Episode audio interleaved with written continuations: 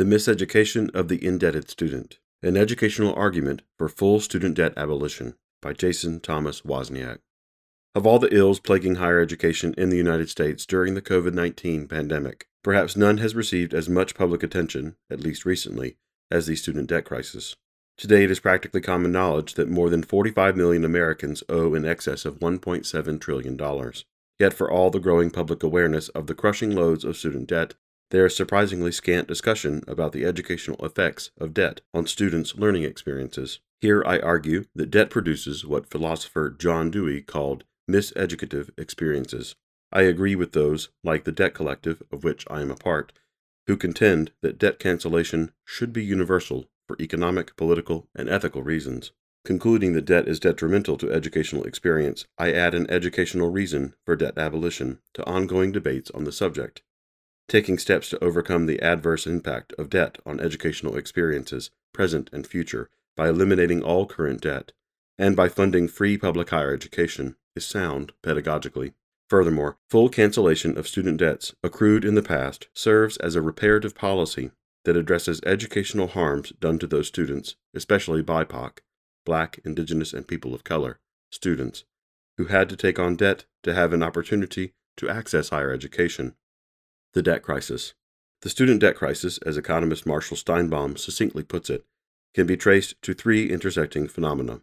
Quote, First, public funding for higher education has been slashed, shifting nearly every institution toward a tuition based business model. He argues. Second, that trend has been supported by a relatively open handed federal policy when it comes to originating loans. This second point deserves a brief explanation. Steinbaum writes quote, the federal view is that more people should be able to pursue more higher education, whatever the tuition. Hence, loan limits have increased, and federal student loans come with more favorable terms than most unsecured debt. In effect, this amounts to a federal bailout program for states that have cut funding to higher education. Unfortunately, the bailout is borne on the backs of students who will carry debt for an extended period due to a precarious labor market. Finally, Steinbaum writes, quote, more people want to attend college thanks to the raising of credential requirements for any given job or salary, what scholars have come to call credentialization. The 2008 financial recession and now the COVID 19 pandemic have exacerbated a pre existing condition in higher education. Underfunded public universities have for years become more and more dependent on student tuition to stay solvent. Students' reliance on debt financing to meet the rising costs of attending college has been a consistent trend.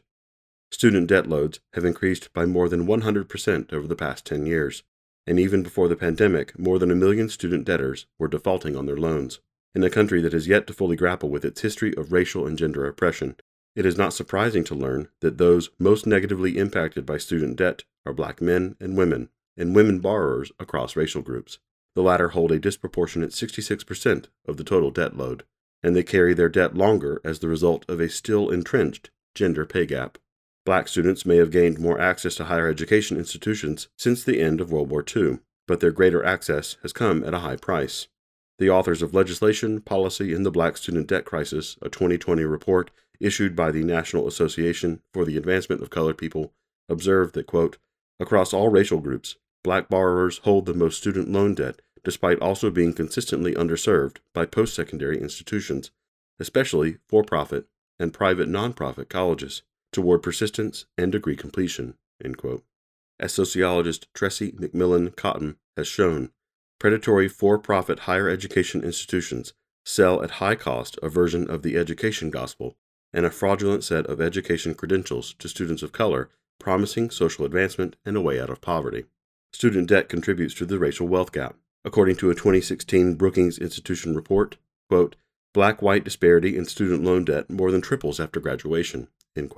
Black and Latinx borrowers take on more debt than their white counterparts and have debt burdens for longer because of long entrenched racist labor practices. Political strategist and organizer Akin recently made clear how student debt exacerbates the racial wealth gap, noting that, quote, According to the White House Initiative on Education Excellence for African Americans, black college students have an average of $52,726 in student debt, compared to $28,006 for white students. A $10,000 student loan forgiveness would wipe out one third of the burden of the average white debtor, while doing relatively little for the average black debtor. And this is important because white debtors already have an easier time paying off their loans. Allah convincingly makes the case that President Biden, given his past record on racial justice issues and his complicity in creating the current crisis by supporting laws that make it impossible to wipe away student debt through bankruptcy, owes black debtors full, not partial, debt cancellation. Activist groups and social justice think tanks like the Debt Collective, Demos, the Action Center on Race and Economy, and the $66 fix have played an important role in placing the student debt crisis at the center of debates on education policy in this country. The Debt Collective's work is particularly relevant here. Born during the Occupy Wall Street movement, the group has pushed the student debt debates to the left, arguing since its inception for full debt cancellation and free public higher education. To date, the group has won over $2 billion in debt cancellation. Advisors for Senator Elizabeth Warren have stated on the record that she was inspired by the Debt Collective to take a more active stance on the debt cancellation fight. Debt Collective members were present at the press conference where Bernie Sanders and the congresswomen known as the Squad announced the College for All program. The recent Democratic presidential primary particularly demonstrated how the work of activist groups is paying off. Every serious contender for the right to challenge Donald Trump had to have a plan to deal with student debt and the rising cost of attending college. Bernie Sanders' College for All platform, followed by Elizabeth Warren's recommended reforms, took these proposals furthest to the left while Joe Biden eventually settled on a means tested centrist approach to the crises. How the newly minted Biden administration now handles the student debt dilemma is already shaping up to be one of the most hotly contested questions of his early presidency. As recently as 10 years ago, the notion of canceling student debt was mocked as ludicrous and utopian even in some progressive circles. Those fighting for student debt abolition thus have already made important progress in the battles for hearts, minds, media attention, and policy making. Whether the debt abolition efforts will result in total victory, full cancellation of federal student debt, remains to be seen, but it does seem inevitable that something will be done, and soon. When higher education policy experts and commentators do discuss what can be done, their recommendations are circumscribed by economic calculations, political cost benefit analyses, and dominant ethical norms. So, for example, when one wants to make the case for full debt cancellation, one is obligated to demonstrate how full cancellation will not hurt but benefit national and local economies and debtors themselves, why it is a popular political position to stake out, and why it is the ethical thing to do. In fact, many experts argue that the case for canceling student debt isn't political, it's practical, given that debt forgiveness would put more money in people's pockets and would spur investments in basic needs like housing. The calls for full debt cancellation are met on the right, when they aren't hastily dismissed, with predictions of economic catastrophe, or they are treated as a danger to our nation's moral compass normally silent on how our national debt is a product of tax cuts for the rich and bloated spending on war and military budgets. Some on the right employ a hypocritical economic ethical argument about the dangers of leaving future generations with an oversized national debt caused by student debt cancellation. They are wrong, of course. Economist Stephanie Kelton and others at the Levy Institute have shown that, quote, the net budgetary effect of full debt cancellation for the federal government is modest, with a likely increase in the deficit to GDP ratio of 0.65 to 0.75 percentage points per year. Centrists and some left leaning progressives tend to rely on means testing approaches to simultaneously address the economic, political, and ethical dimensions of student debt cancellation by claiming that a means tested approach is best for individuals and the economy, is the safest and most pragmatic political move to make, and is the ethical thing to do. But given that student debt cancellation clearly is an educational issue, one would think that more attention would be directed toward considering whether student debt abolition is good for education. One could reasonably expect more discussion of how cancellation, along with a robust policy that would make attending college free, might benefit the learning experiences of current and future students. Moreover, a conversation about the potential benefits of debt cancellation on future educational experiences would force us to confront how debt damaged past educational experiences. Put in simple terms, a debate on the educational efficacy of debt cancellation would force an important question. Does assuming debt for the purposes of study irrevocably harm educational experiences? And if it does, are indebted students, past and present, owed reparations in the form of debt abolition? Debt pedagogy. My framing of debt's effect on educational experiences derives from Jeffrey Williams's excellent articles The Pedagogy of Debt and Student Debt and the Spirit of Indenture. Both pieces flesh out an important syllogism. Because education is a process by which subjectivity is shaped, and because debt influences the formation of subjectivity, educational experiences funded through debt and directed toward debt service, intensify the formation of indebted subjectivity. Williams convincingly demonstrates that instead of thinking of debt as something extraneous to higher education, we need to consider debt as, quote, central to people's actual experience of the current university, end quote. Making this shift in thinking leads Williams to ask what lessons debt teaches and what students learn under indebted circumstances. The provocative conclusion to these questions that undergirds Williams's analysis is that, quote, debt is not just a mode of financing, but a mode of pedagogy. And he highlights six specific ways that debt affects the educational experiences of those who take it on. 1. It teaches that higher education is a consumer service. 2. It influences the rationalization of career choices. 3. It promotes the formation of neoliberal worldviews. 4. It reconfigures civic lessons so that civic logics resemble market logics. 5. It transfigures how we determine the worth of a person. And 6. It imparts a sensibility or feeling. The cumulative effect of these lessons is that universities become the training grounds for producing disciplined, docile, and responsible indebted subjects, socialized into servicing the 21st century financial debt economy. The current student debt crisis isn't the first time that debt has influenced the shape of educational experience in the United States. In what is to date the most compelling piece on how debt and education form an apparatus that shapes subjectivity, literary scholar and cultural historian Saidiya Hartman has demonstrated in her 1997 masterpiece, Scenes of Subjection Terror, Slavery, and Self Making in 19th Century America, that for ex slaves, emancipation did not mark the end of bondage, but the beginning of an era of indebted servitude. As is well known, ex slaves were denied land and fair labor opportunities and subjected to gratuitous violence, sanctioned and often performed by the state. They were simultaneously forced into debt peonage, told incessantly that they owed a moral debt to the nation that had freed them, and taught, through the use of conduct books and other means, how to fulfill their imposed debt obligations. Debt was both the subject of pedagogical content and a means of subjugating former slaves.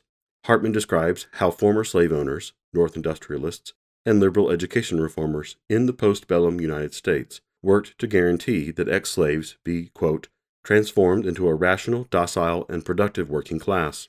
That is, fully normalized in accordance with standards of productivity, sobriety, rationality, prudence, cleanliness, and responsibility. Given the historical record and the racialized realities of the current black student debt crisis, one must take seriously the claim that student debt is but one of the many vestiges of what Hartman calls the afterlife of slavery. On miseducation. In his canonical 1916 book, Democracy and Education, John Dewey argues that any truly democratic project must include a well rounded progressive public education system. Dewey maintained that educational practices should be as democratic as possible, and that education should serve as a process by which democratic dispositions are formed as people are socialized into democratic society. Schools and universities for Dewey are public democratic goods that should be easily accessible to all members of society. Put simply, in Dewey's philosophy of education, progressive educational institutions and pedagogical practices benefit both individuals and society writ large. In a Deweyan framework, therefore, it would make no sense to limit access to high quality education in a democratic society. Democracy and education was widely taken up by educators across the country and spawned a student centered progressive education movement. In the book, Dewey critiqued traditional education as being undemocratic and disconnected from students' lives, and he sought instead to promote an educational philosophy that centered student experiences in the construction of learning experiences. Dewey's philosophy received critiques from across the political spectrum. His work was challenged both by those who thought that he had delegitimized teacher and adult authority in education, and by those who believed him to be naive in thinking that democratic relations were possible in public education settings within a capitalist society that constantly reproduces undemocratic social relations. In 1938, writing in response to the progressive educators, whom Dewey believed had either misunderstood or misapplied his philosophy of education, and to the critics of his educational philosophy, Dewey penned the short but densely packed Experience and Education. Two central arguments on the nature of educative experience make up the backbone of this book. On the one hand, according to Dewey, educational philosophy is, or should be, based on a philosophy of experience.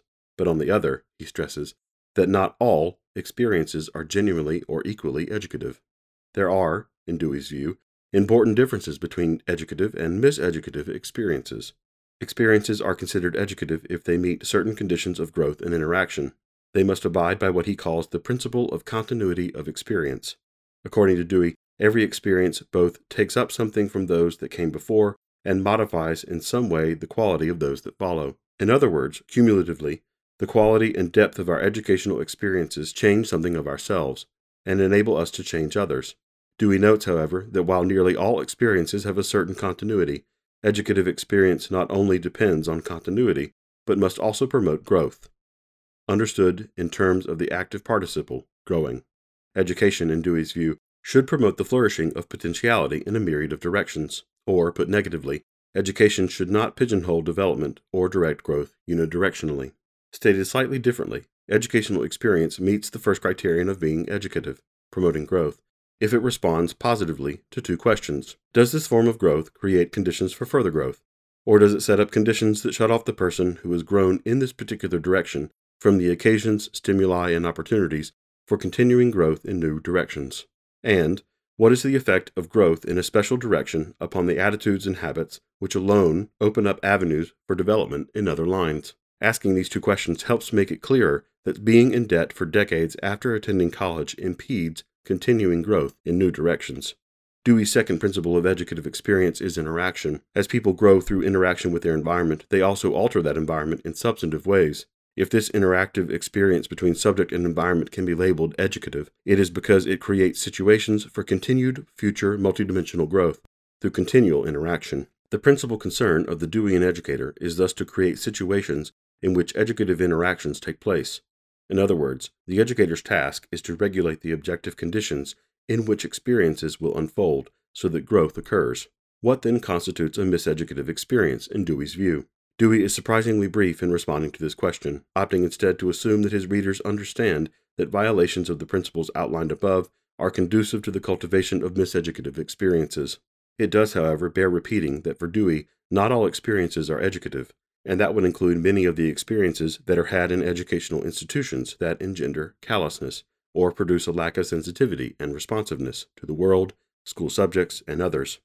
Such callousness may increase efficiency and productivity in certain lines, and Dewey admits that even miseducative experiences can increase a person's automatic skill in a particular direction. But if this leads to unidimensional growth, that is, growth that is primarily geared to debt service, then the depth and quality of present and future experiences have been narrowed rather than enlarged, and miseducation has occurred because, as Dewey emphasizes, quote, any experience is miseducative that has the effect of arresting or distorting the growth of further experience. Debt, I contend, fosters miseducation. While this is a universal claim, certain groups are affected more than others. Debt's ability to miseducate hits historically marginalized groups hardest, both because individuals in these groups take on more debt and because they will struggle more than others to pay it back. The heavier the weight of the debt burden, the more miseducative the debt is. Acknowledging this is not to advocate for a means testing approach to education justice, however. Debt cancellation, as the debt collective emphasizes, needs to be universal. If one believes that educational experiences that promote growth are good not only for individuals but also for society and democracy writ large, then one must admit that the benefits of universal cancellation potentially affect our society and democracy in a variety of positive ways. In other words, universal debt cancellation is a public, education, collective good. Debt miseducates. Taking a stylistic cue from Williams, I want to suggest that there are at least six ways that debt fosters miseducative experiences. First, debt imposes upon the experience of study. For the indebted student, study is an exercise in debt service training. Debt influences both the content and the form of study. Regarding content, students often decide a course of study or major on the basis of assumptions about its ability to enable them to pay off their debt. Upward of a third of incoming college students plan to major in economics, for example, and that number grows if you include business majors. And university administrations often use such data to justify cuts to liberal arts programs in the interest of servicing university debt. Regarding form, debt often shapes rhythms of study. Students who seek to avoid as much debt as possible often pile on credit hours each semester in the hope of graduating as quickly as possible. The rationalization here is simple. The more time I take to study, the more debt I will accumulate. The influence of debt on study becomes visible through examination of those on the other side of the pedagogical relationship teachers. The student debt crisis is likewise a student turned teacher crisis. Adjuncts, lecturers, and tenure line faculty often carry enormous debt loads that sometimes sway what they teach. In some cases, indebted professors are pedagogically disciplined, by the debts they owe insofar as they rationally fear what might happen to them if they lose their appointments for teaching something that either invokes the wrath of their students or irks higher ups. For example, an adjunct in an education department might take the safe route by teaching master narratives of university history, rather than offer a critical approach to university studies. The cost of teaching against the grain can be debt insolvency.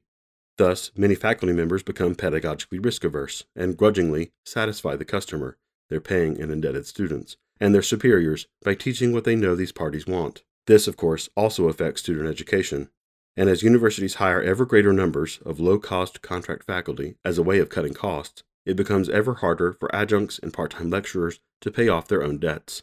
Second, owed debts shape indebted people's dominant problems and thus their thinking. The debt they owe gives birth to the problems which are generative of their thinking.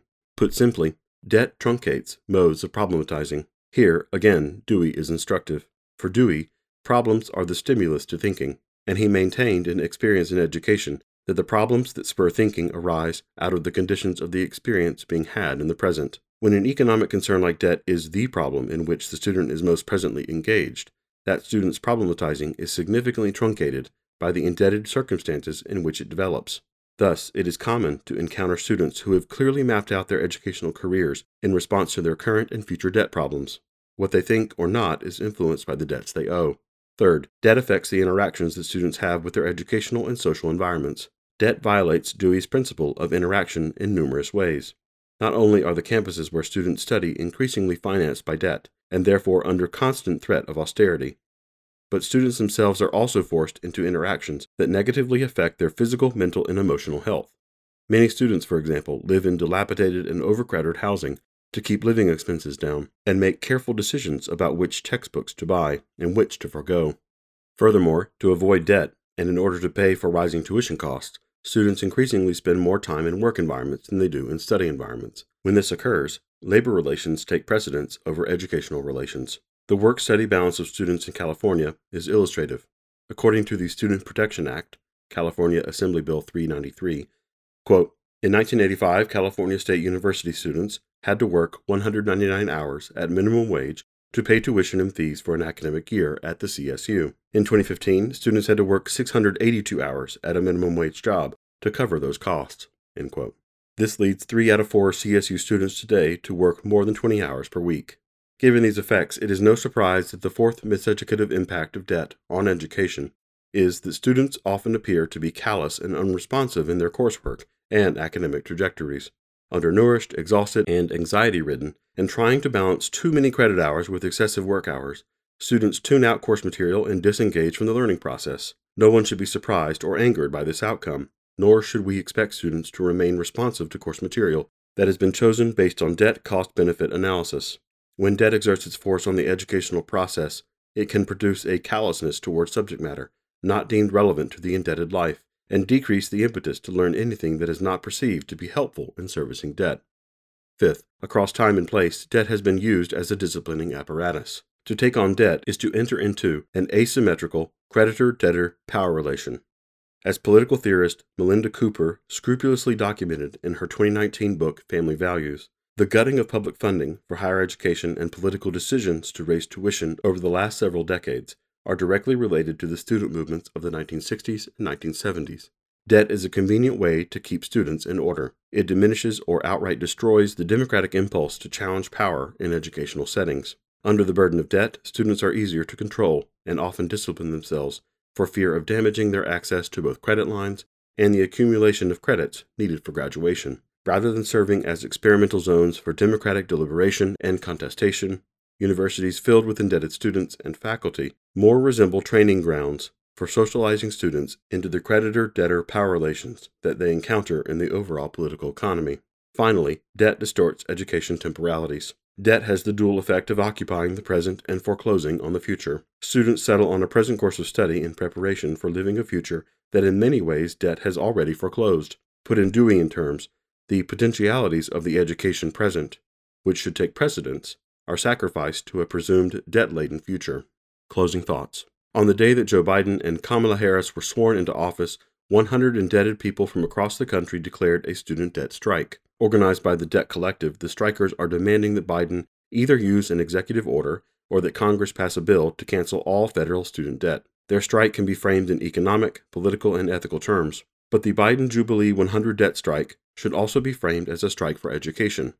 A student debt jubilee would not only liberate 45 million people from crushing economic debt burdens, it would also repair educational wrongs past and free educational futures to come. In her essay, The Crisis in Education, Hannah Arendt proclaimed, quote, Education is the point at which we decide whether we love the world enough to assume responsibility for it.